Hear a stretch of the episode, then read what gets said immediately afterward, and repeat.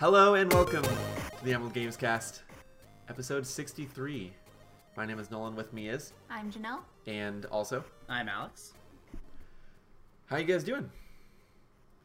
I ate too many lemons yesterday, and now I have a stomachache. Why do you just eat lemons? Why do you just eat lemons?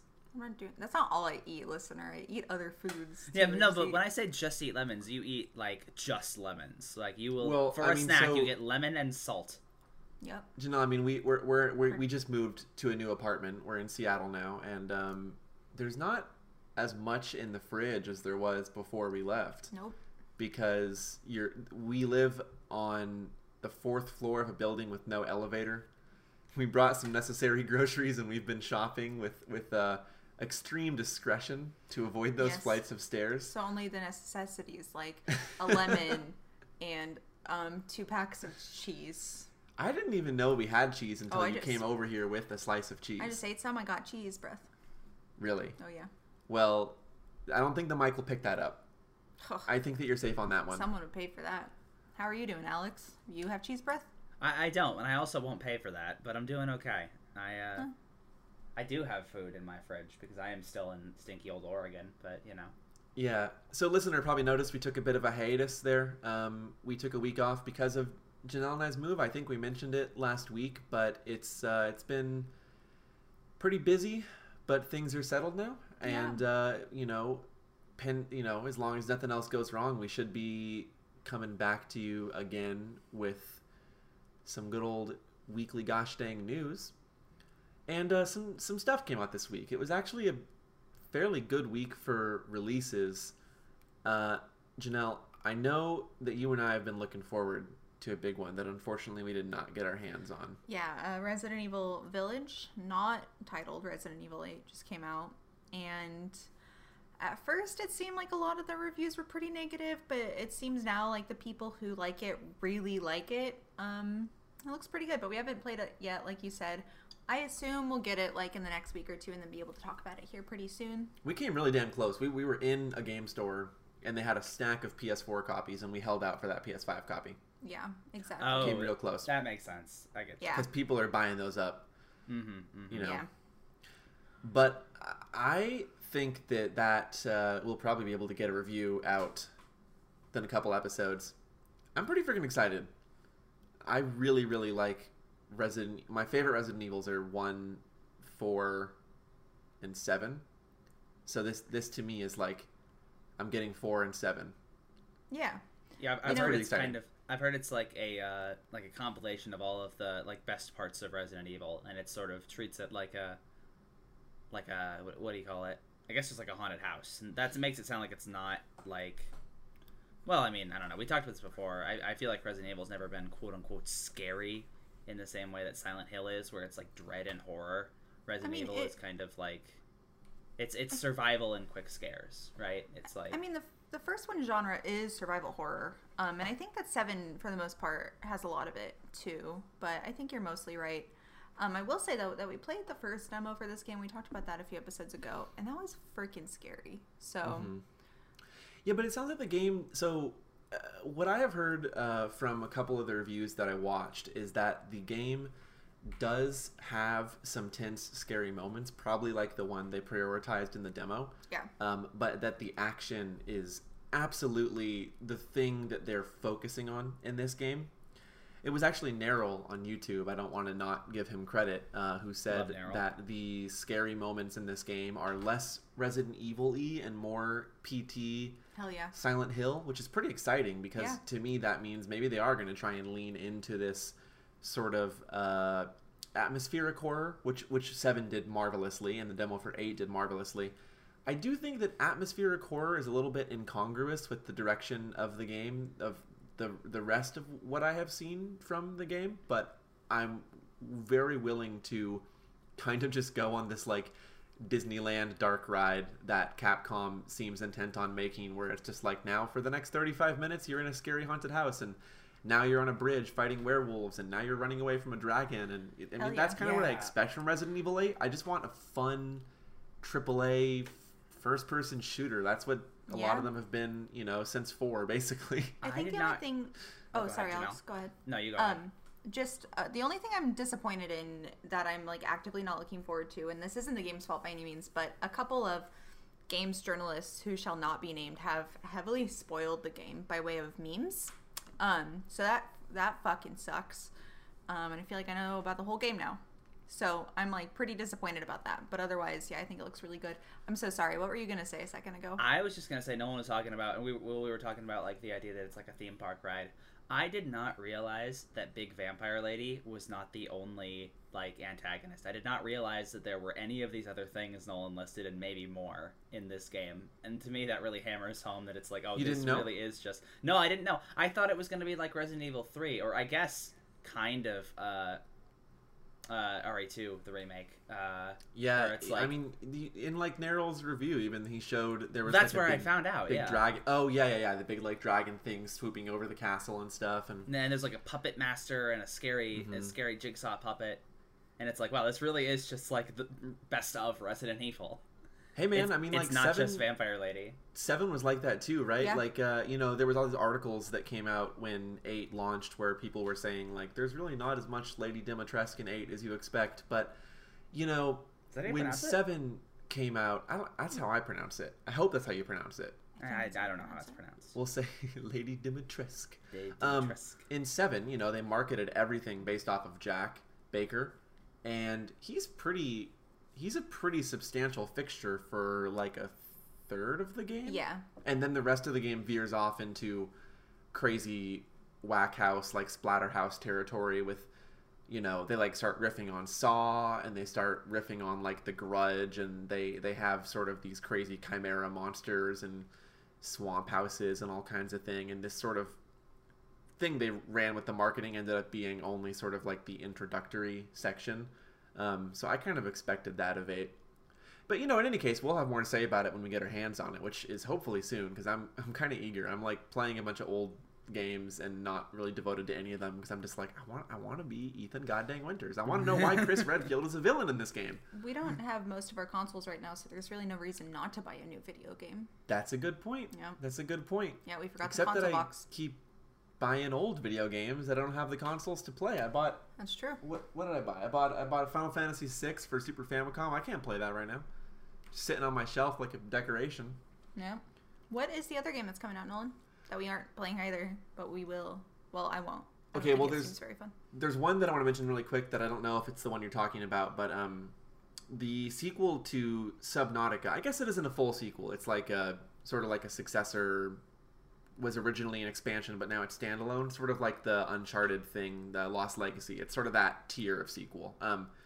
Subnautica Below Zero came out a couple days ago at time of recording, and, you know, I don't know about you, Alex, but I really just wanted to mention that it existed. I can't talk about it at all. I'm in the middle of Subnautica 1. I haven't even looked at Below Zero. I just want listeners to know that we're aware of it, if anyone was waiting for us to talk about it, you know? Yeah, I did not finish Subnautica. I played a good chunk of it and really liked that game. It's to me, amazing. That is like, that's one of the standout like survival games that came out around that era of like survival games, because it's so cohesive and coherent in its world and its world building, like, and you know, just really well crafted and really charming. And this sequel, instead of taking place in a tropical ocean, takes place in an Arctic ocean. So there's, like, little alien penguins and, like, ice floes you can walk onto. A lot more land, it sounds like. That sounds pretty cool. Actually, yeah, I didn't know that. Yeah, Nolan started Subnautica yesterday, like, right after dinner or whatever. And he was like, I'm going to play this for a little bit. And then I guess I fell asleep on the couch, because he wakes me up at 3 a.m. and he's like, okay, I'm done playing for the night now. Like, the sunbeam is arriving in 39 minutes, and I have to prepare the mobile vehicle bay. I was like, fucking Christ, okay, I guess he really liked that game. It is, it's addicting. A lot can be done with taking a survival game and removing the procedural generation from it. I don't know how much of that game is generated, but it sure as hell does feel handcrafted. I think it's all handcrafted. If it isn't all handcrafted, it's like most of it, and I think it might all be too. Yeah, because the game feels like just like pitch perfect in the pacing and layout, and it's an astonishing mix to have a game that doesn't tell you what to do or hold your hand at all, but also seems to have a clear sense of progression. It's good stuff. It's a good time. But I don't think that's the game you were mentioning, though. No, that is. Cause I am interested in the other one. And this is fast because we have actual real news to talk about. Yeah. But they just announced a sequel to the Yakuza spin-off series Judgment. Yes. Called... Lost Judgment. Hang on. Are you looking at the cover right now? The Japanese title is like Unjudged Memories. Yeah, Lost it's Lost Judgment, Unjudged Memories. That's why I'm laughing. The cover sucks it's too, though. It's a better title than Judge Eyes. Yeah, Judge Eyes was worse. The cover is amazing. I love it. I love it so much. But that's really cool. We're really excited about that. I think they said that's coming out next year. Judgment fucking rules. Judgment is one of the best Yakuza games. Judgment's pretty sick. They're adding a whole high school, and like you're gonna be undercover in a high school, and that seems awesome. And they're adding a new location, which is the location from 7 Yokohama, and it's so big they're letting you skateboard around it now. And yes! It's, I thought when they said Lost Judgment would have skateboarding that it would be like every other Yakuza game, where it's like Yakuza 7 has kart racing, so you go to the kart racing minigame and you queue it up and you do it. But no, there's just a button to flop a skateboard out, and you can use it anywhere in the game. It's like Pokemon running shoes. It's just an extra way to go around. Yes, it's like Pokemon running shoes, and there's like ramps in the park now and stuff, and there's like skater rivals. You know, you can. I don't know. It looks. Oh, I really liked biking around in Sword and Shield. I thought that felt really good. Yeah, it did. Like it did. Like it felt good. It's great. So hopefully it's that again. I really like the idea that the Yakuza team is going to have the mainline Yakuza or Like a Dragon games be turn-based now, and then it sounds like they're going to keep the traditional Yakuza format for this new spin-off series. Yeah, I feel like it's very smart. Not only are they keeping it, but I feel like some people may have slept on Judgment because it didn't carry that Yakuza title, but Judgment probably has the best and most varied Yakuza brawler combat next to 0. It's got swappable fighting styles. They added acrobatics so that you can like jump over and around enemies, and you can wall run now, and you can do sort of like you can do like chain heat action. There's all kinds of stuff you can do in this game, and it's great. So I have no qualms with the Yakuza games sort of branching off this way. And I mean, like, the turn-based, Janelle, it's fun, right? The turn-based is awesome. Stuff. Yeah, it's incredible. It doesn't feel like traditional turn-based, in my opinion. It's weird. It's like that brand of turn-based movement that like lets you move around the screen, but doesn't actually matter where you are position-wise, which was like kind of a weird thing about it. Except sometimes because the game has ragdoll physics, it's just like, oh, now it matters. It's like, now that trash can got in the way of your shot. But it's not a mechanic any other time. I know. Which is kind of weird. I know we have some pretty hefty news to go to, but really quick, because it's kind of coming up soon, I just wanted to mention, speaking of games that are coming out, isn't it weird, you guys, that we haven't heard more about E3 at all? Like, I was going to bring that up later, yeah. We don't know what it is this year. We still don't know anything other than what we reported on that one episode. It's really strange. And that's like, what, like 3 weeks from now? It's exactly a month. It is on the 15th of June. Okay, yeah. It's really freaking weird. I mean, hey, if it happens, we'll report on it. Yeah, but I feel like by now we usually have more of an idea of, like, anything. Who's going to be there, what to expect. I mean, we know who's going to be there. Dropped out. Yeah, well, but normally don't, like, by now you'd think we'd hear more about, like, other publishers doing something around then, right? Like, Sony hasn't said anything, Nintendo hasn't said anything as far as I'm aware. It's just kind of weird. I mean, we'll probably hear from Nintendo and the Pokemon Company, because they like to do their own thing either right before or after E3 soon. But I think the reason that it's so confusing is because every other year it's been the same thing. We know what to expect. There's press conferences, and we watch those, and it's filmed in front of the studio audience and the journalists who play E3. This year it's not. It's all digital. So, like, we're not really sure what E3 is going to be. Maybe it's going to be a bunch of Nintendo Direct style things. Well, I mean, like you know, we usually have confirmation by now because journalists would be getting their tickets and they would be setting up their appointments for press junkets and stuff. And maybe it just is the stream will just start. The day of, you know. I guess we'll find out, but we'll hopefully give you some updates as to what's going on, and I think be able to report on that. E3 is going to be like the working from home phenomenon. It's like once all the publishers realize how much cheaper it is and how much they can get away with not paying to fly everything down there, they'll just be like, why would we ever do that again? Well, See, that's what I've been saying for like a year or two now. It's like, but I think this is a happy medium, right? It's like E3 can still exist. We can still have this consolidated, here is all of the news in bulk, and everyone gets the benefit of completely running their own show the way they want to, right? Yeah. Speaking of running the show the way they want to, if I can transition, unless you had something else you wanted to say. No, I was going to ask you to talk about the thing. The big news. We got take a bite out of the big apple. The epic apple. Take a bite at a Fortnite. Just a test bite, a trial bite, an epic apple trial bite. If you will. You know how people take like a single grape at the grocery store, which is pretty weird? Yes. What if people did those apples?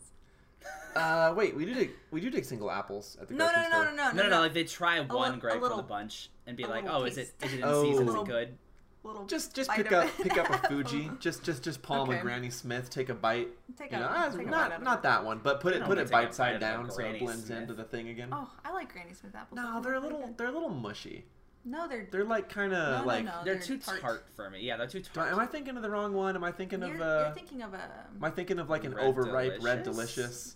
Probably. Where it's sort of like chalky. The texture's all lame. Okay, nobody's ever liked Red Delicious. Anyway, it's true. More like red mediocre. Red fucking sucks. Ayo. Speaking of apples, we talked about this last week that there would be an Epic and Apple trial. Epic versus Apple. Did we? Yeah, not last week. It's been a while. We were part of this a bit.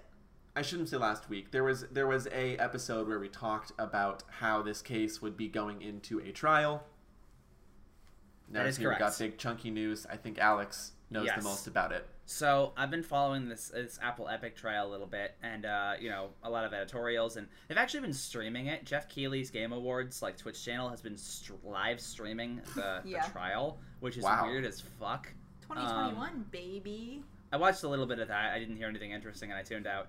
But I've been, following up and picking up the pieces after the fact. I'm going to kind of guide you guys through the highlights and the interesting parts and the weird stuff about the trial. And listener, we swear, despite this sounding like boring legal drivel, this is a weird trial. It's really funny. It's a funny, entertaining, amusing trial that has some interesting implications for digital storefronts and games, and it's not as boring as it sounds. I haven't watched any of it. I've just been seeing what's on Twitter, but every time anything new happened, I'd be like, "What? Yeah. How did this sentence happen?" It's really weird. And before you talk about what is in the trial, could you refresh listeners' memory on what sort of spurred this on? So as memory serves, they were Epic was trying to sell Fortnite V-bucks through the Apple Store, and trying to get a loophole around the standard. Trying to get a loophole around the standard cut that the publishers take, right?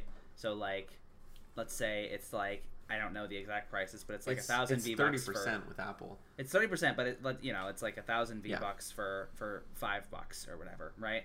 And then Apple would take 30%, and then Epic would get the rest. Epic was trying to circumvent that and have it be none or all. Apple didn't like that, removed it from the Apple Store, and then they went on this weird weird culture war tirade back and forth. And we get to see that kind of in full swing because now the courts were in session as of a week or two ago, I think.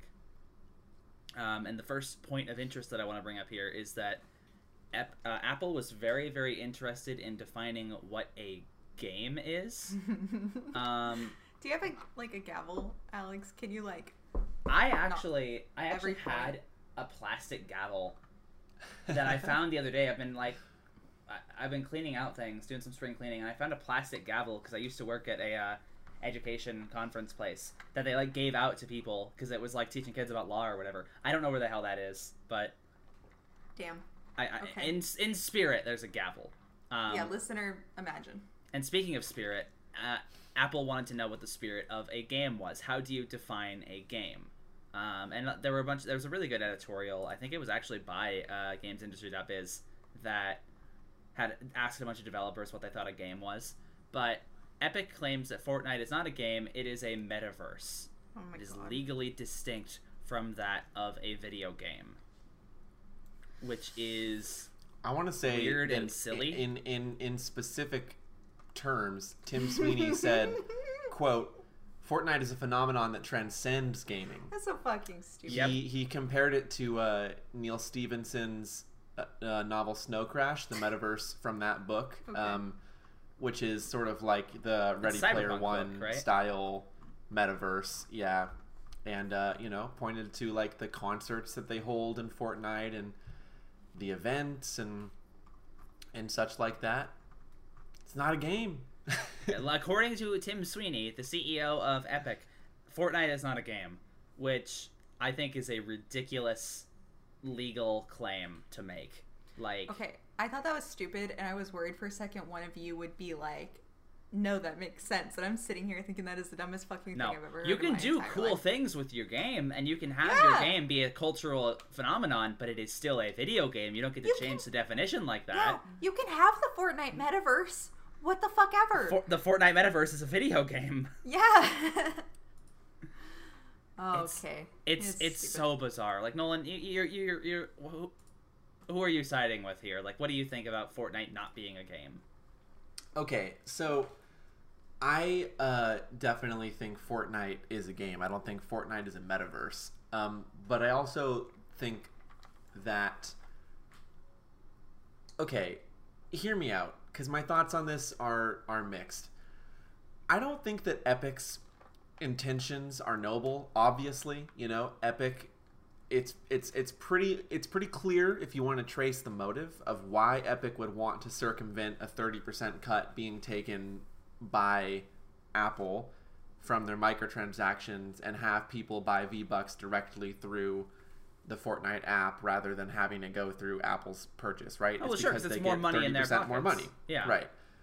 But if this were to ripple out, I think it could actually be good for a lot of smaller developers and a lot of independent games if they could sort of run their own economies or sort of work their games in a way that isn't so strictly adhered to Apple's ecosystem, mm-hmm. Where Apple doesn't have like the final say on what you can and can't do. Yeah, obviously, within a reasonable limit. So we'll like, talk about what Apple says Epic can't do later. I kind of want Epic to win. I want, even though I don't want Tim Sweeney to sit on even more of that metaverse money. I still think this would be a better sort of end of the day result, maybe if Epic came out on top. See, yeah, I don't know, because I think that the rules for smaller businesses should be different than fucking like billionaire corporations, right? Right, like, but if they're not, wouldn't it be better if this was the rule? Yeah, I think we've talked a lot about the walled garden aspect, but personally... Oh. It's the reason for most things I can't just say, yes, I think this, or no, I don't think that. But I think it's too complicated for me to have like one opinion over the other. I do have to say that I the more I think about it, the more that I just thought of a sort of silver lining, that's not the right term, a hidden factor that I hadn't considered. Which is that to be able to have your own infrastructure to handle payments and stuff and be calculating that on your own end, you do already need to have the sort of infrastructure in place to do that. So maybe smaller developers would not benefit as much as I think. I'm not totally sure. I don't know how difficult it would be to set up your own sort of like account transfer, but I suppose there is a possible timeline where if this regulation were changed, you could have juggernauts sort of paying to set up some particular way where they circumvent the cut and have smaller people still having to take the cut out, maybe? One thing though, sorry, I know that like there's so much about this, it's just really hard not to talk about it. I wish we could do like a 3-hour Epic episode. One thing too though, and I know that this maybe isn't as important, but like Epic has a history of making it very easy for children to spend a lot of money in their game. It does come up. Whereas Apple does have a pretty decent way of making sure that doesn't happen. I have heard about that, yeah. Yeah, like it's really annoying to download even free apps on my phone. Yeah. Which I think is a good thing overall. So yeah. I don't know. It's, you know, we can get into the nitty-gritty about like that, but I want to take a quote from a film by a famous Paul William Scott Anderson, the tagline of which was, "Whoever wins, we lose." Yeah. War Games? No, Alien vs. Predator. You don't know fine cinema, like AVP? No, I was thinking of the only winning move is not to play. Well, that's a good quote too, because there are no winners in this fight. Well, I feel like there's no playing Fortnite because it's not a video game; it's a metaverse. So. That's true. That's also true. There's experiencing Fortnite. Mm-hmm. It's an escape room. Yeah.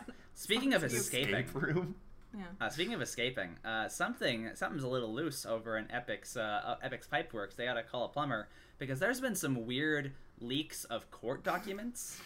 You did like a segue, but it's the same story. But you did like a new story segue. It's multiple parts. Well, there's a lot of parts. Like I said, I'm walking you through all the important, interesting stuff, right? Okay. And one of the most important, interesting things I think is that Epic. So the U.S. court, I forget what the term is, but they told companies like, "Hey, give us your information. We need this for the trial." And they talked to like Valve, and I guess apparently Nintendo, Sony, and Spotify, other like sort of video games and or online marketplace entities.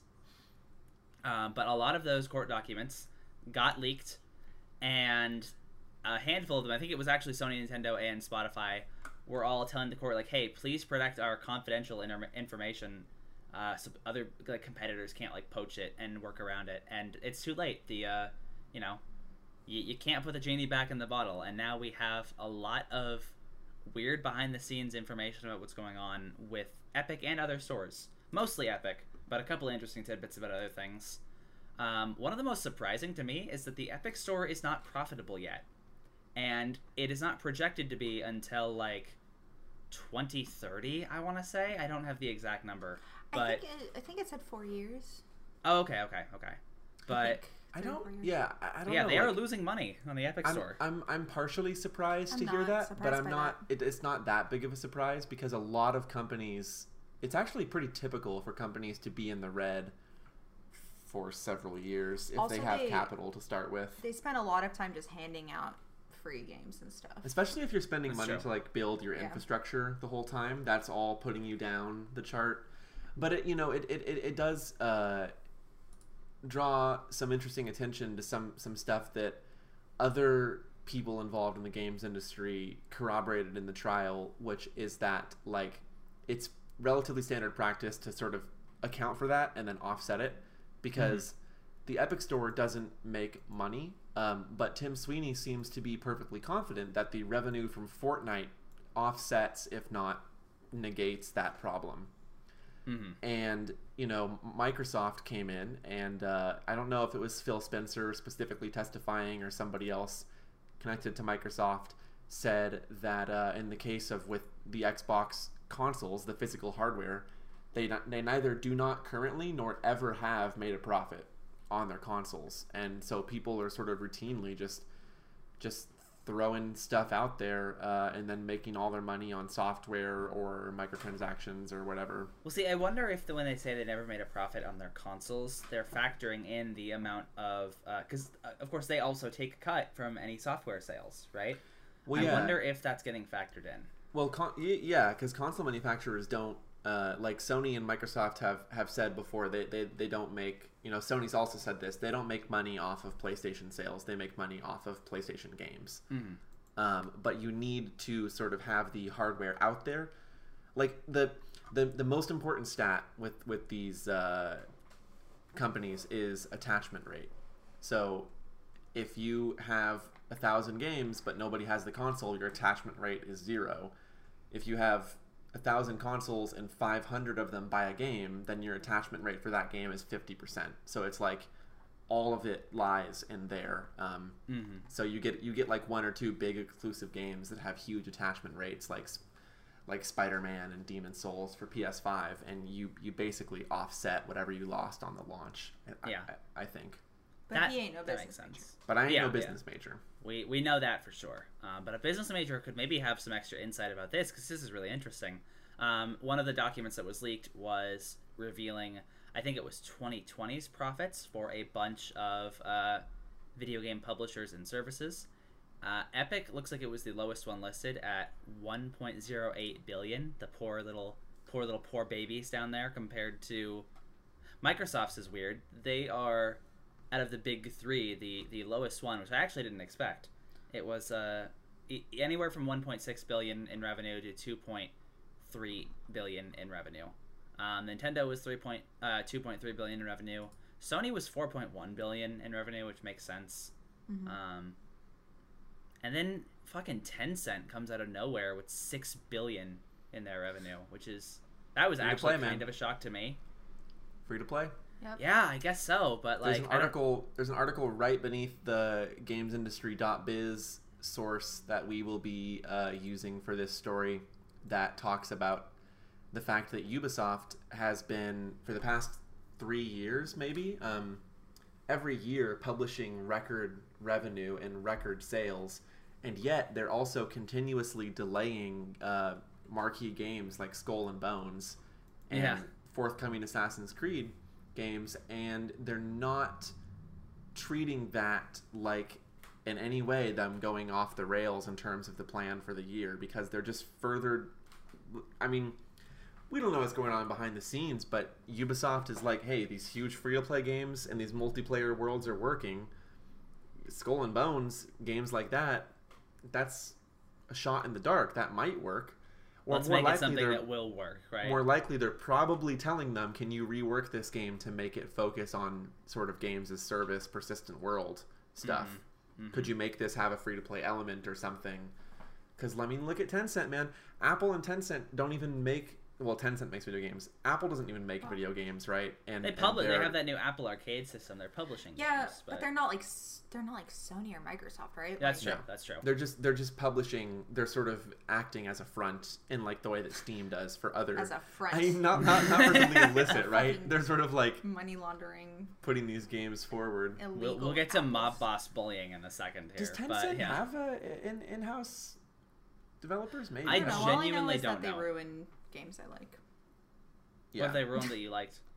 I mean, because of them, I still feel weird touching a lot of Blizzard stuff that I haven't already paid for, right? Like that was the whole thing for like a year, and we was that Tencent's fault though, or was that not just Blizzard going rogue? Like, did Tencent have anything to do with it? Yeah, go back and listen to that episode. Yeah. Episode 10 or 11, I think. Yeah, it's because of Tencent that Blizzard was doing a bunch of shitty stuff about Hong Kong. Also maybe because of Blizzard, but mostly because of the share Tencent has in the company. There was some weird stuff with May, and people were using that symbol because they were protesting Tencent and everything. Yeah, Tencent is largely owned by the Chinese government, so that's that would explain the connection, right? Yeah, at least $1 billion cents. At least $1 billion cents. At least $1 billion cents. That's a lot of sense. Give us what you. Well, I don't want to say what to bring next. What's the next chunk of this? Well, one other interesting document that got leaked was that Epic was trying really, really hard to get first-party games from the big three, Sony, Microsoft, and Nintendo, on their store, and they called it Operation Moonshot. And Moonshot sounds about right, because why the fuck would you ever think Nintendo would play ball with anyone? Is beyond me. Hey man, that's an insane take. They got Xbox working with them for a little while. I think, but especially it's still in their ecosystem, right? We're gonna get to this later. I'm most excited about a Tom Warren tweet that we have that's been on my mind constantly. Oh god, but yeah. Especially after that, being like, yeah, maybe Sony will do this. It's like, are you guys fucking stupid? What are you thinking? You guys are so fucking dumb. You have no concept of what's happening here, Epic. Yeah. You don't know how this works. I mean, what do you guys think? Is there a chance that this trial pans out as Epic successfully throwing their weight around enough that they achieve what they seem to want to do, which is to get the big three in video games to have to play by their rules because they need Fortnite so badly? That's the thing. Because Fortnite is a great cash cow for these companies. But Nintendo, Microsoft, and Sony don't need Fortnite, and Apple doesn't need Fortnite the way that Epic does. That's the thing, Nolan, when you were like, well, but maybe this will help out the little guy. Epic are just being fucking bullies, and I don't see it in any way helping little guys, and I think for a lot of this stuff, they can just get totally fucked because they're just bullying other people who maybe deserve to be bullied, but they're still bullies. What I was trying to say right? I wasn't saying that Epic was looking out for the little guy. That's why I prefaced it with the whole their motives are dubious, but I was saying if there's something could happen to prevent Apple from taking a third of everybody on their platform's profits, maybe, you know, like I think Epic setting the example of taking, what is it, 15% of the sale, that's good. That to me, that's a net. No matter what their motives are, Epic taking less of a cut from the artists than Steam and Apple, even if they're trying to bully Steam and Apple and letting them do it on their platform, is good. It's the tide that rises all boats. Right. Yeah, absolutely. Regardless. Yeah, so that's all I'm saying. But you're also right that Epic getting more legal power and more of a hold over our digital storefronts is not good in the long run. Just maybe that one change could help people. I don't know. It's hard for me to believe that like the big guys winning will ever help the little guys. But it's like, even if it seems like they they admitted this is like Godzilla versus King Kong, right? Yeah. It's two big guys. There is no They're two big guys. One of them's a little bigger. One of them's a little older. Can we? I think Alex was going to say something a second ago, but I also am really excited about the next point on this list. No, you're good. It's they straight up admitted in the court that like, if other would they like let other companies do this, and Epic was like, no, like we're fighting for us. It's all up front, and they admitted so much under penalty of perjury, right? They were like, yeah, this is we're just looking out for our own tail here, right? But I you know, I think it's also wild that they are so arrogant that they thought, you know, Microsoft is playing ball with PC because they are PC, right? Sony has actually started to trickle in maybe some other smaller weirder titles into the PC space. Nintendo's not going to do shit. Nintendo's not going to want to play ball with you. They never have and they never will. They do note that in the document that it's a long shot. That's why it's called Operation Moonshot. But it sure was a fucking moonshot. God, that's like when I'm in a job interview and I'm nervous and they're like, don't act nervous. You don't call it a long shot in your fucking papers. No, you're like interviewing for like a pizza job and they're like, so what's your expected salary? And you're like, $45 an hour. Yeah. You're like, no. And you're like, just, you know, I thought I'd go start high. Yeah. Negotiate it down. You know, I get it. It doesn't hurt to ask. But also in this case, why ask? Because you know what the answer is going to be. Hey, God, but, it's like my mom whenever I'd ask for $100 or whatever. I think I get it. I think I get it. I think it's a stupid idea to ask, but on the other hand, you got to realize, for Epic, like wanting to get sort of their, because they've been doing this back in 2018 or whenever this started. I think it was 2018. There was the free Fortnite hashtag going around where Epic was sort of pitching themselves as this David and Goliath combatant with Apple as the oppressive big brother and everything. So if Epic wants their fans to look at them as the underdog, like against the forces of the world, maybe they just asked just so they could say, look, they're not letting you have their games on the Epic Store. Yeah. So they could look like they're the ones that want what's good for the consumer. Like they're the ones that want what's good for everyone, and you know, they're just not letting them have it or whatever. I don't know. Yeah. Mm-hmm. Yeah. It just it all seems very like I can't think of anything else because otherwise it's right, just so it's so disingenuous with what they're doing. It's like there's no way that would ever work. Yeah. It's funny you bring that up too, because like they had to like stop letting people call into the trial because it would just be like kids screaming free Fortnite, right? They've just developed this like cult of personality, very intentionally like cultivating this. Yeah, man. It's weird. You want to know what else is weird? I mean, kind of weird. Makes sense. One of the leaked documents was that Nintendo does not allow their developers to have ties to the Yakuza. I think an IGN article. Well, it didn't leak this, but it talked about this. And the PDF was released. Everything is redacted. It looks like the fucking Mueller report. It's actually pretty wild. Isn't that a weird news story though? Because like, would anyone have thought that they would have allowed that? But it's weird to have that explicitly stated. Yeah. It's not though. Like considering like that's a pretty big thing in Japan, and I think that the only reason like people think it's extra funny is because Yakuza is a video game series. Like, it's, I don't know, in my opinion, it's in no way at all surprising that they would say that. Because, like, of course they would say that. It's, like, pretty big over there. Sure. I don't know.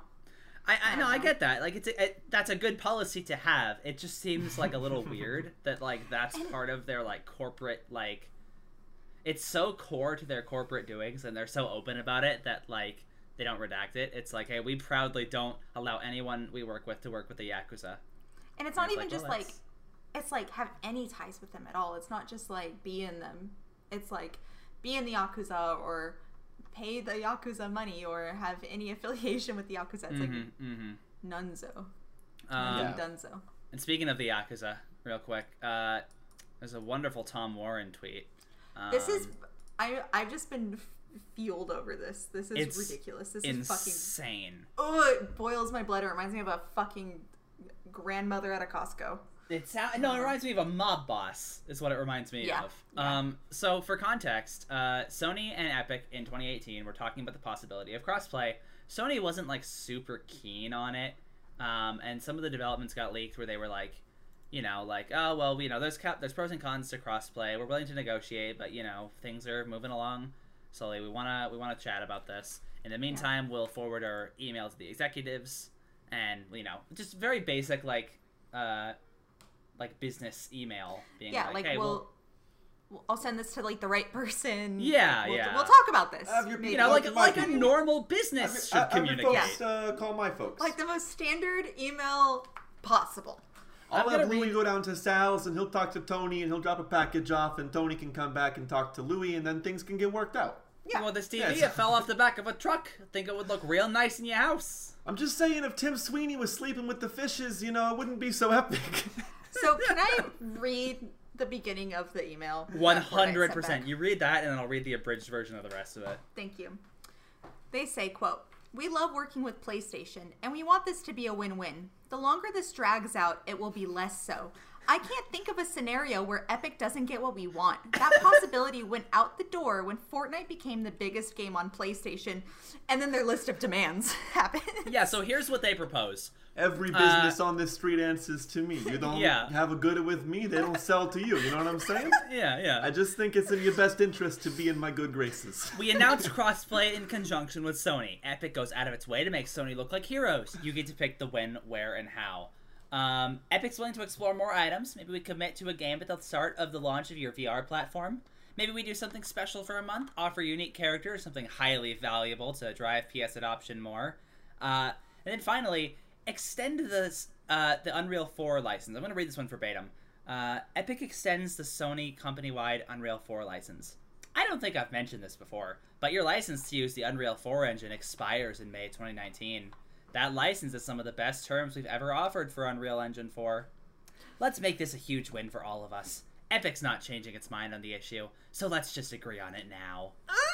It's so annoying! It's so annoying. It's annoying and scummy and, like, so evil. Gross. Yeah, oh, like, every part of it is, like, awful.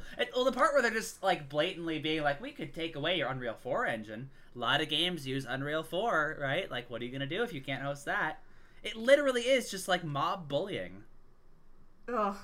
It really is. And it's it's not just mob bullying. It reads so unprofessionally, too, right? Yeah. Can you imagine these are massive corporations doing important business dealings with each other. Can if I did that at my job, I'd really owned the metaverse? Does this man really controlled the metaverse? Oh, my God. Yeah, Jesus Christ. Oh, God. It's like Elon Musk's metaverse. Yeah.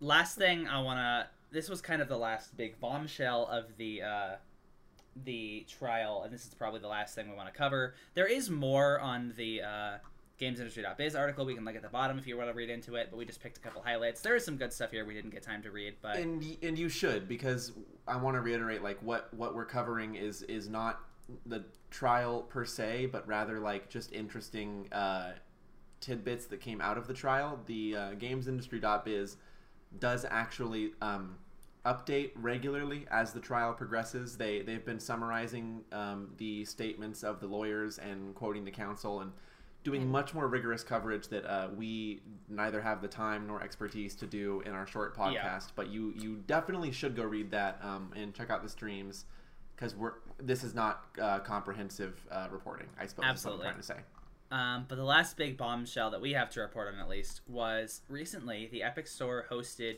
itch.io on their platform.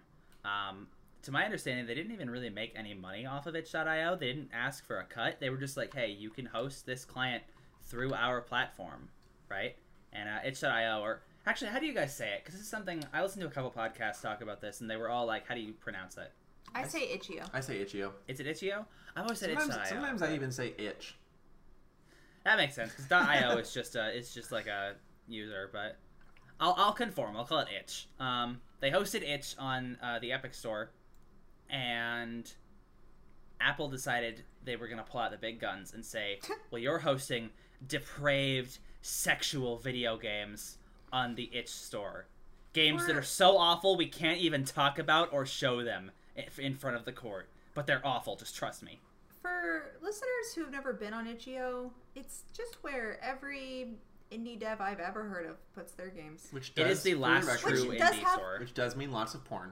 Yeah, but like, it's just like all of the, it's like all of it. I don't know. Well, it's sort of like, I think that Epic's counsel actually made this point themselves in the trial, but, you know, Apple doesn't require every streaming app to let Apple screen every single movie and episode of every show that they run. Yeah. They just sort of assume that this is a selection. It's a curated selection. It's not. But what Nolan and Janelle are saying is right. One of the big things about itch, I guess, is how it takes us all a while to call it. It's an itchy one. Itch. The big thing about itch.io is that God, fucking Christ. Okay. It's like totally. It's not open source per se, but it's like open to people. It is like the last like indie or like the only truly indie storefront, right? You can like Newgrounds just almost. Upload and but Newgrounds isn't a storefront, right? Fucking dare you. Yeah, I know. It's like you can. I'm saying in terms of like what you can find there, but you throw it up and isn't it usually sort of you can set a price or pay what you want a lot of the times.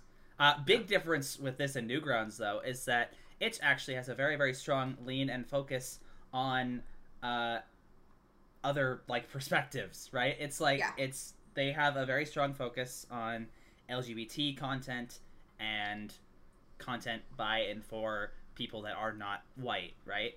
It is truly indie. Like It is like where the sort of infamous Depression Quest and whatnot also came from and all that and all these sort of twine visual novels that, you know. Mm-hmm.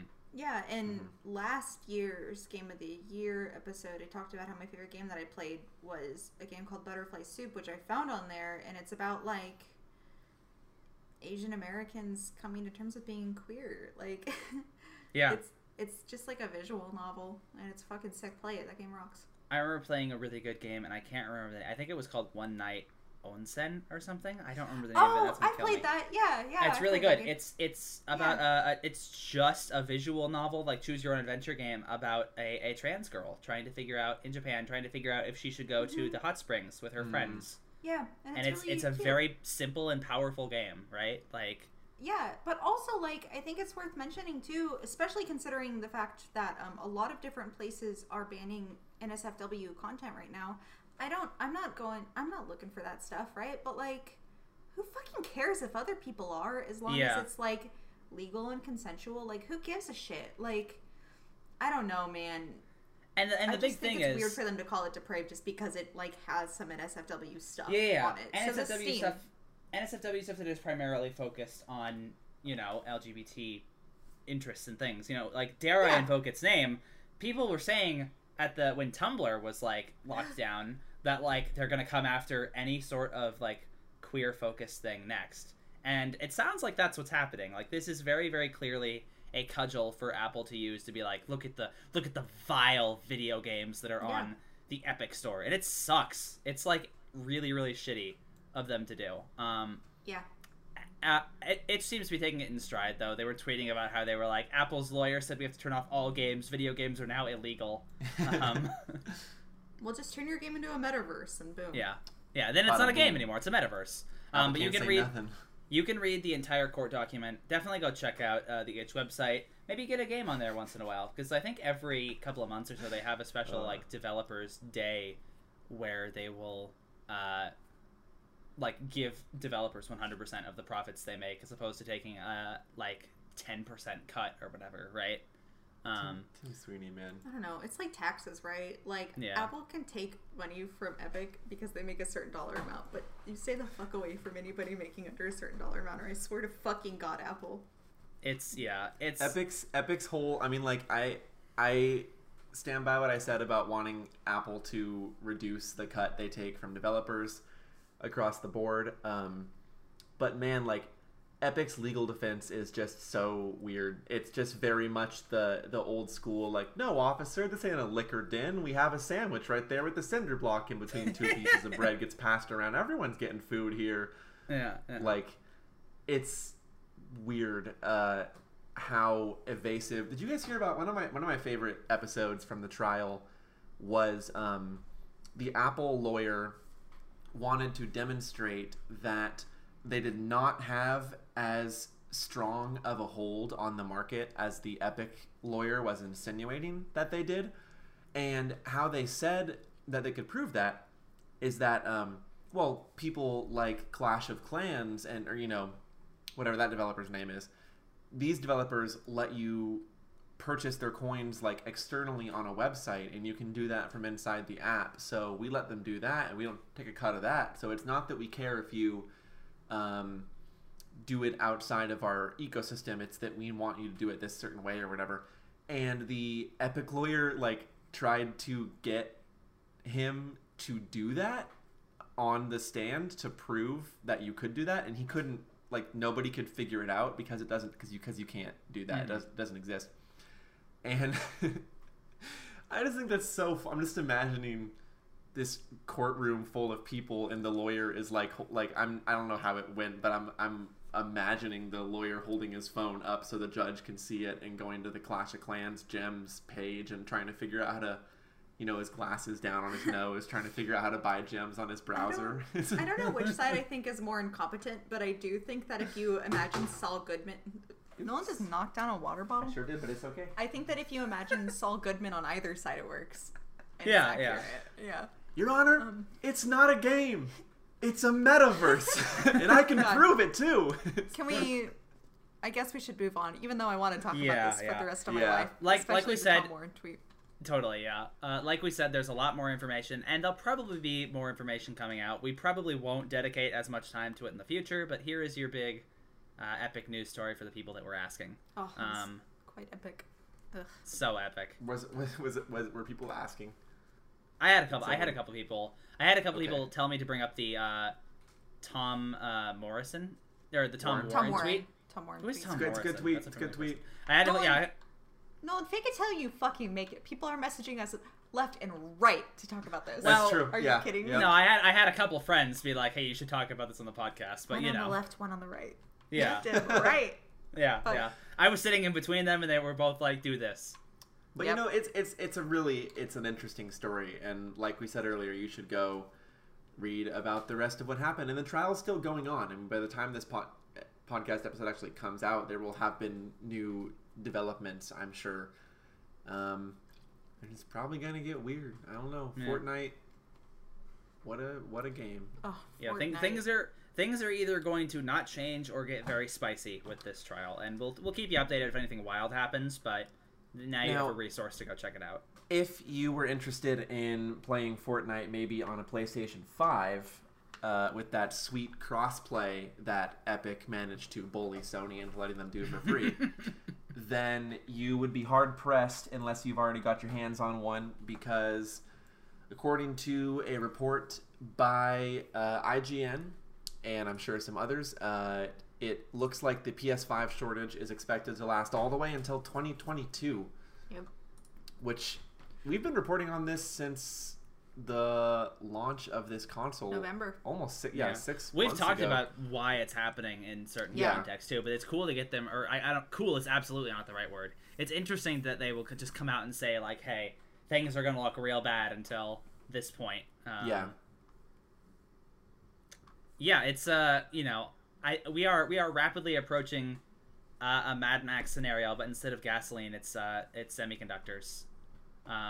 Like, there is a global shortage, and that also being hit with COVID has made it so it's like, we're not getting a lot of electronic stuff coming out the gate right? And like, also, it's still really hard to get one without a fucking bot buying it. Yeah. Like, yeah. Or a very generous friend who will like watch the sites for you, like me and Janelle had. God. Mm-hmm. God. Yeah, it's I mean, it's literally like a perfect storm of terribleness. Like, all of these things are happening at once. But, you know, the bots probably wouldn't have been as big of an issue, and the scalpers wouldn't have been as hungry for them if there were more of them, right? Yeah. Like, which, you know it's supply and demand. Business majors know about that, and they love our podcast. May or may not be Sony's fault, because, like, there's a lot of exacerbating circumstances right now. And but, you know, despite all that, PS5, like we reported last time, still one of the fastest-selling consoles in U.S. history. Yeah. And the controller for dollar and good. Unit sales. It's good, and they got those new colors coming out. Oh, yeah, the black and, what's the other one? Is it red? Is it a black and red? Or there's definitely a black one. There's definitely a black one. Blue still one? Doesn't have the colored icons. Really bugs me. I know. I want one that just has the fucking colored buttons. Wait for any significant anniversary or whatever. Yeah, and exactly. They're going to release a gray controller with the colored buttons and everything. Mm-hmm, mm-hmm. I want that and a black controller with the colored buttons. That would be cool. That'd be cool. Yeah, we don't get enough love for the PS2. We don't get enough love for the DualShock 2 controllers. It's fucked up in this world, you know. But yeah, that's... actually, except for the fact that every controller since the PS2 is based off them. Yeah. Basically, yeah. Basically. But maybe someday, listener, you will have a PS5, and that by then the PS6 will be announced. Yeah. When I was a kid, I had a family friend who made a joke about the PS7. This was when the PS3 was out, and he said something like, "Oh, by the time the PS7 comes out, they'll be having you smell what's in the game. They'll be putting odors out the front in a little grate, puffing scents out." But I just thought he had some insider info, and I just bought it. And I was like, this guy knows what's happening with the PS7. Like, this guy said my uncle works at Sony. PlayStation will rip ass at me? I started telling kids at school you were going to be able to smell Ratchet's wet fur. Can we talk about how awful most video games would smell? Yeah. I'm going to assume, like... Good 50% are gonna smell like fucking like gunpowder and bullet casings, right? My new podcast game, Wheel of Stinky. What would be the stinkiest video game? My vote is Death Stranding. Death Stranding, yeah. Resident Evil. Any Resident Evil. Oh, rotting flesh, not great. Oh, I have an argument though for Silent Hill Underworld. Rotting flesh and walls that are flesh. Okay, oh, yeah. Best smelling game. I'm gonna make an executive decision, because you won't even be able to disagree. The best smelling video games will all be all the Dragon Quest games. Oh, I was gonna say any of the Mario games. Mario just sounds like the Mushroom Kingdom seems like it smells very pleasant. My vote is for Yakuza, because it takes place on the streets of Japan, and there are always like the streets of Japan are covered in cigarette smoke. Also good street food. But there's also a ton of street food. Oh, yeah, that's true. And also, that's not true anymore. They have smoking rooms that are separated. You can't smoke on the street anymore. Ooh, Animal Crossing. But they're separated by a saloon double door. The smoke still comes out. No. It's like these sort of like sliding glass doors that sort of put you in these enclosed ventilated boxes. Oh, guys, they're actually pretty high tech. They're pretty interesting. It's like Cooking Mama or something. Definitely not Overcooked. Yeah. Oh, Cooking Mama would smell very good. Overcooked would smell bad. It would smell a little rough. Yeah, a little rough. But God, Norman Reedus and Death Stranding. Fuck. Yeah, Sam Bridges is like, he's probably a stinky dude. He has a lot of sweat. He only drinks Monster Energy. No, Alex, at a certain point you stop drinking Monster. You drink beer. You drink Timefall beer. Only when you're in your private room. You still have Monster on the road. Okay, well... You get Timefall beer if you do the brewery side quests, Every fucking time that guy takes a shower, just a brown vial. Well, he makes a grenade out of it. It's fucked up. He makes what do they call him? It doesn't matter. Well... We've got other news. The PS5 has stink sensors, but most of you guys don't know. Yeah. We know. Yeah. We know here. Yeah. Well... You want to know what might not stink, Janelle? Okay. Alex has got it, sounds like. Yeah. Oh, yeah. Please. I remember hearing about this a while ago. I guess it actually finally got formed and happened. A bunch of Blizzard veterans went to form a new studio called Lightforge Games. And they want to make, I imagine, games in the vein of what they used to do at Blizzard. Well, Lightforge Games is the most Blizzard-ass name you could think. It's the most, like, World of Warcraft fucking name you could come up with. I'm glad you brought that up, because that's exactly what I was thinking. Like, yeah. Man, they know their audience here. Wizards of the Coast. It really just sounds like a spin-off of Blizzard. Like, whatever, though. This isn't the first time it's happened. Ben Brode and some people left Hearthstone and opened up their own studio where they make mobile games. Why is everything so funny to you tonight? Because when I'm thinking of like the way the Lightforge logo looks and stuff, I'm just imagining like a trailer where a dwarf goes like, "Lightforge's new collectible card game, Hearthfire. Stay a while and listen to my story. It's about the devil. The new action RPG, El Devil." I'm El Devil Man. I'm a fraud. I'm not very familiar with any of the people who are part of this new studio, but I really like Blizzard, or at least older Blizzard stuff a lot, and I think that Planet of Conflict. I fucking hate this podcast. I hate my life sometimes. I just sit here and I try to tell the news. It's impossible to tell the news because you say you want a Hitman MMO. The Watchmen just starts laughing at you. Whatever. Sorry, go ahead. No. That's the story. That was the whole story. Here's my question. Do you think that a company full of people that made good games in the 90s... What if they don't do modern Blizzard games? What if they're like, a new platformer about three little Vikings running around. I would buy that. It wasn't just the 90s though. Like a lot of the early and mid 2000s had some really good Blizzard stuff. It's really only in the last few years that people have. Oh my God. I'm sorry. Go ahead. I'm just laughing. Do you think that it would still be good? Right. That's my, cause I feel like we've seen a whole bunch of times with studios and developers, you know, Mighty No. 9, the Playtonic guys, who have like been riding on this like we made amazing games back in the day, and the games that they came out with were not as amazing because a lot of what they focused on was stuff that was good back in the day, right? You know, we don't know what these guys are gonna do, except that they said, well, to quote them, they said they're gonna try and make a game that looks to revolutionize RPGs, and I don't know what they're gonna do, and I don't know if they're gonna accomplish that, but personally, according to this article at least, or the press release, these guys have worked on World of Warcraft, Diablo, The Old Republic, Hearthstone, StarCraft, Overwatch, ESO. I mean, I trust them. I think they're going to do something great. I think that not having a big company, like, they won't have as much money, right? So that part of it, like, will suck as far as making their game goes. But I think that not having this weird eye of Sauron over you only encourages making more interesting games. And even if they aren't hits like fucking Overwatch or whatever, like I think that there's only more room for creativity, which is pretty exciting. And if they suck, well, I guess try to make that game about three dwarves. Well, you know, joke though I may, here's the pitch they give. They say the team is developing a new cross-platform social video game where players have the power to create worlds and tell stories with unprecedented freedom. And the CEO says, "We are looking to combine elements from Minecraft or Roblox with tabletop RPGs to form a new way to play role-playing games." Huh. So, you know, that's one of those pitches that could be amazing and could be a flop. It's hard to say. Yeah. Gotta wait. Yeah. There's another thing. Oh, sorry, Alex. Do you want to start? No, I want you to start. Okay. Well, I was going to ask if you guys wanted to talk about GiantBomb.com. Yes. Yeah. Found me the bomb, indeed. Oh, man. We've talked about this before, but Giant Bomb, the Giant Bomb and the Giant Bombcast were pretty big inspirations for this podcast in terms of its like structure and tone and the idea that it's just people hanging out talking about video games, but also talking about video games, right? And a lot of the old guard of Giant Bomb has gone. Vinny Caravella, Alex Navarro, and Brad Shoemaker, who I think is the most shocking one. He was there pretty much from the start, right? Like him and Ryan Davis and...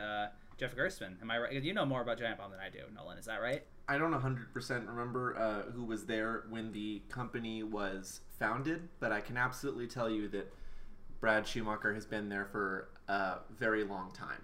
I know that. And I know that Vinny was also one of the very early joiners. Alex Navarro is an old guard as well, but he is probably the... He joined a couple years into it. He's probably the latest person to join out of the group, but he very much is still part of the original cast before they began to cycle people out, for sure. What I think is the most surprising about it is that they all announced it at the same time with very short notice for fans. They had, I mean, I'm sure that they had been talking about it behind doors for a long time. And they said that as much, right? But, yeah, but like, but all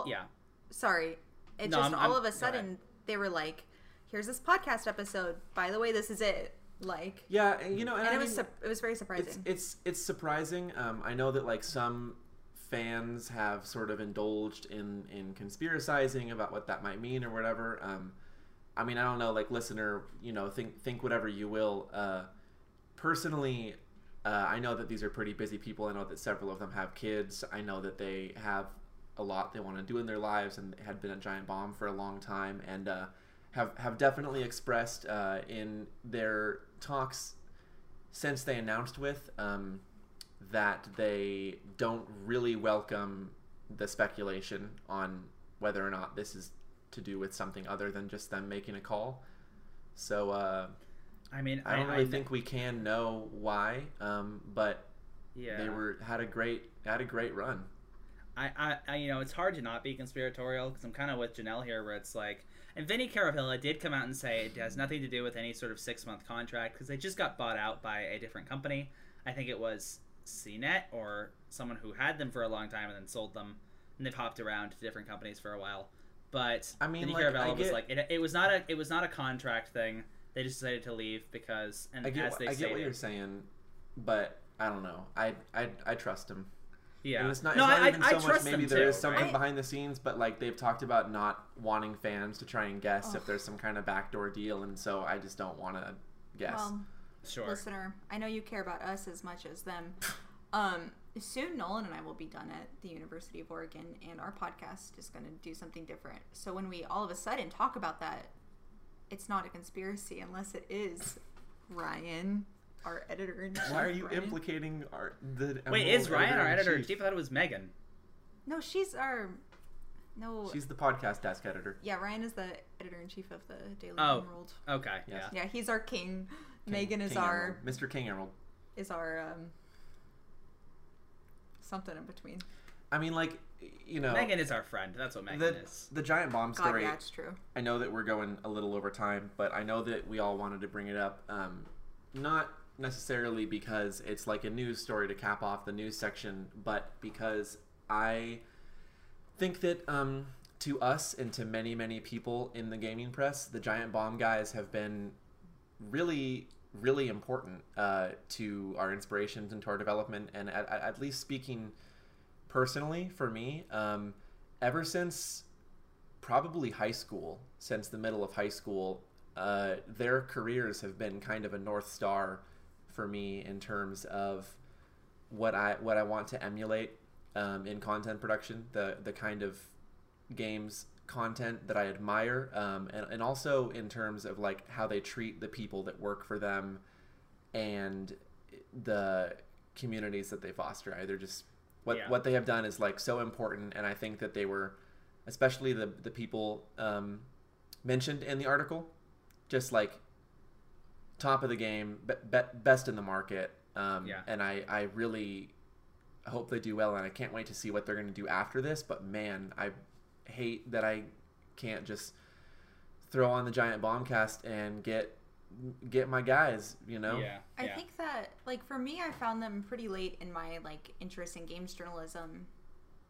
But I don't know. This isn't to rag on any new games writers, because I'm sure they're all great, and maybe this is just me being stuck in my old ways, but you know, when the McElroys left Polygon, that like crushed me.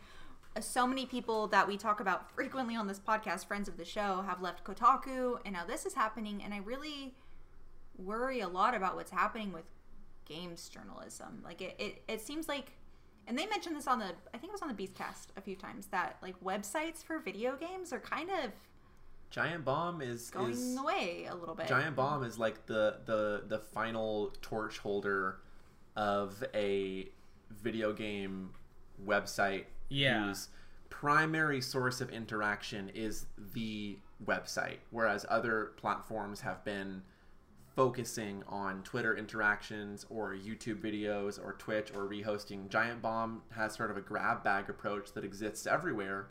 So their website is supposed to be their headquarters, and yeah, they're very much like a dying breed in that sense.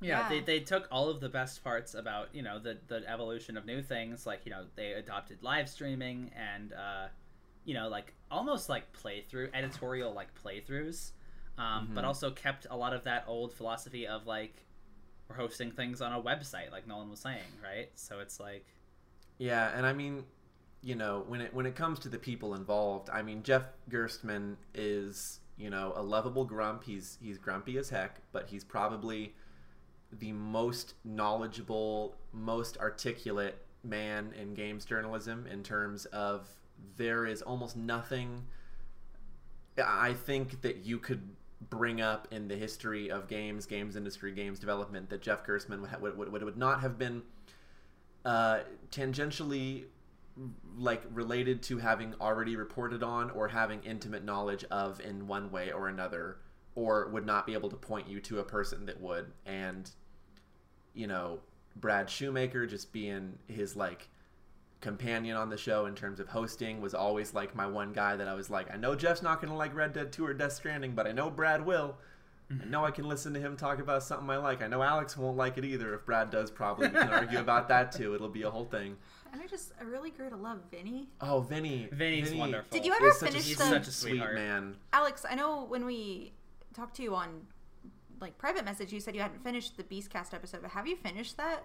No, I haven't. Oh, actually, the reason I didn't finish it was because at the end of the Giant Bomb cast, Vinny starts like thanking his family and crying. Yeah. And I was like, I was walking to the store and I was like, this is too hard for me to listen to. And then when it started up the next, when it had the full Beastcast episode with like Austin Walker and they brought like Abby back. It was like so much. It was instant. He instantly started crying. When I heard Dan Reichert's voice and Patrick Klepek and Austin Walker, I was just no. Nolan and I were like leaving Eugene. We were like moving from our home into a new chapter of our life. So we're like, also pretty emotional, and then in that one he cries too, and we're like, God, like it's really difficult. And Alex Navarro too, you know, I didn't mention him, but like that guy's a Renaissance man, having come from having worked for harmonics himself and being a drummer and adding a lot of life to the podcast too. But I cut you off, Alex. I'm sorry. No, I was not around for the passing of Ryan Davis. I was not really knowledgeable of Giant Bomb or video game journalism back then. But, you know, that clearly shook the video game world and of course, the Giant Bomb community, because he was one of the founding members of this new site. But this, I imagine this is a microcosm of what it feels like, right? The fact that, like, what we know and these people are just gone. And, you know, I'm glad. It sounds like they're going to be doing new things. I hope they're still going to be in the public eye, you know, like Ben Pack, who is he was an intern for many years, but like relatively recent to Giant Bomb, just decided one day that he was going to leave and he was just going to kind of hide from the public. He didn't want to be a public figure anymore, which is sad because I really liked Ben, but I hope that we're able to still see what these guys are doing. Well, since Dan Reichert and Abby Russell left the Beastcast, they're Twitch streamers now. Yeah. Well, yeah, and so Abby and Dan will stream together. I know that Drew Scanlon, who left Giant Bomb a good while ago, still occasionally appears as a guest on certain things. He had to stop doing a lot of them, map, though, right? Yeah, you know, and I think that we will still see them in their own individual careers. And also, if we don't, like, these people have already given so much, and I'm so grateful to have been able to be around for some of the best podcasts. When I would miss the bus to school and I would have like a 45-minute walk across this shitty road that didn't even have a sidewalk, I'd have to walk in the ditch next to the bike lane in Salem, Oregon. Yeah.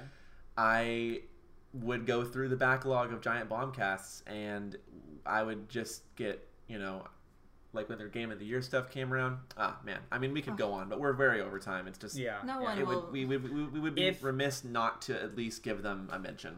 If you enjoy listening to us and want to know what we are in many ways a pale imitation of, go listen to the Giant Beastcast and the Bombcast. What were you gonna say, Janelle? Too? I don't remember. It's gone. You know, when I was on our way out, we were listening to that, and my mom was like, what are you doing on your drive? And I told her we were listening to a video game podcast, and she was like, there are others? Other people do that. So, oh, honey, there's so fucking many. It's like, try finding a name for one that isn't taken. They're a dime a dozen. I know. Yeah. It's fun, though. But they're the best. They're the best at it. Yeah, so, yeah, they really are. Choice. I mean, you can also find really good highlight clips on... I've been watching a bunch of highlight clips on YouTube and sharing them in a group chat with some people, especially some people who haven't really listened to Giant Bomb, and, like, showing them clips and pieces. Like the clip where Dan Reichert thinks that... boiling egg whites is trying to cook the shells of the egg because he's a 30-year-old human toddler, and he's just an amazing man. That's really good. Real quick, we did get a message. Okay, we have to be so speedy on it though. We do have to be way over time. We sure are. Okay. Now that the pandemic is slowly coming to a close in America and the light is at the end of the tunnel, what are some pandemic gaming decisions or habits you've made? For example, I started getting into Valorant, playing a ton of ranked matches, and feeling myself get more toxic in my day-to-day life. If I had to guess, I think I spent about $100 on weapon skins. Another friend of mine started getting super into Pirates Online, a fan recreation of the Pirates of the Caribbean MMO, and told me he was playing it for about 6 hours a day at the height of the pandemic. And my immediate response to this person is I started playing Overwatch recently, actually with these two as well, but... Yeah, I started getting super back into Overwatch again. I don't think most of my gaming things changed during the pandemic. Animal Crossing came out during the pandemic, so there's been a whole lot of that. It hasn't really stopped, but at least in the last month or so, Nolan and I have gotten very into The Hunt Showdown. Excellent game. Very into The Hunt Showdown. Yeah. And I mean, that game seems really cool. That game fucking rocks. That game's so sick. And I think that it's like the Overwatch thing. I think that now people are playing games with their friends online a little bit more often, because how else are you going to hang out with your friends? So there's definitely been a lot more of that, but I don't think that there's like a specific gaming behavior for me, at least, other than picking up this one game that I'm consistently playing. Maybe that has changed so much. Not a behavior, but if we're talking like the height of pandemic lockdown, I had already been working my way through the Yakuza games. Yeah. But correct me if I'm wrong, did the Yakuza Remastered Collection, which would be like 3, 4, and 5, did that not come out like March, like right when the lockdown began, or was it the previous year? Sorry, that was February, actually. But it was definitely when it locked down, yeah. Because when the Yakuza, you know, I had just... with Janelle, just worked my way up through Kiwami 2, so I was primed for that to come out. Yeah. And then when it did, those games together, that's like 300 hours together, maybe, those three games. And we would just wake up and play Yakuza and then do it again the next day with, like, to-go food. And just... One thing that I've been doing those games. Excellent. One thing that's been pretty consistent for me in the pandemic is I've been trying to like build my collection of like retro games. So lately I've been, now that it's like spring and nice out, I've been hiking around to different garage sales and trying to like find things. But I remember at the start of the pandemic, this was maybe a week or two in, I was like, you know what, I want to play Pokemon Emerald again. But I was a stupid child and I sold my copy of Pokemon Emerald, so I looked it up and they were like, I found a used copy on eBay for like $80, and I was like, "Oh my god, $80 for one video game!" I know it's a Pokemon game, so it's pretty expensive, but I guess I'll go ahead and buy that. And that was back when I still had a job, so I could like justify that in my brain. Mm-hmm. And that was right before the quote unquote Pokemon market just fucking exploded with like card opening packs and like I remember walking to a used game store near my house, and they were selling copies of Pokemon Emerald for like $300. Nice. And I'm not exaggerating. It's like it's insane. Like everything has exploded so much. I picked the worst possible time to start wanting to like fill back out and fill up my retro game collection. It's true. It's true. Well, you know, we could talk for a long time, and I'd love to, but unfortunately we're over time, so we do have to go. But if you have an email you want to send to us, have something you want us to talk about, we do have an email, emeraldgamescast@gmail.com. As you probably know, if you've listened, we also have a Twitter, @ODEGamescast, and that's got a, I always call it a survey. It's a Google form. It's a little Google form in there where you can submit like a topic or a question as well, and they all go to the same place. We all read through those. And yeah, usually we do Wheel of Favorites, but let's not. We'll save that. We'll do that this time. Yeah, we'll do that next time. But that's episode 63. Gosh, 64 next time. Maybe we'll talk about our favorite 64 game or something like that. That'd be kind of a good time. Yippee! Oh, yeah. So, see you then. I've been Nolan. With me has been... I'm... Granny Smith. Okay, and also with me has been... I am Red Delicious.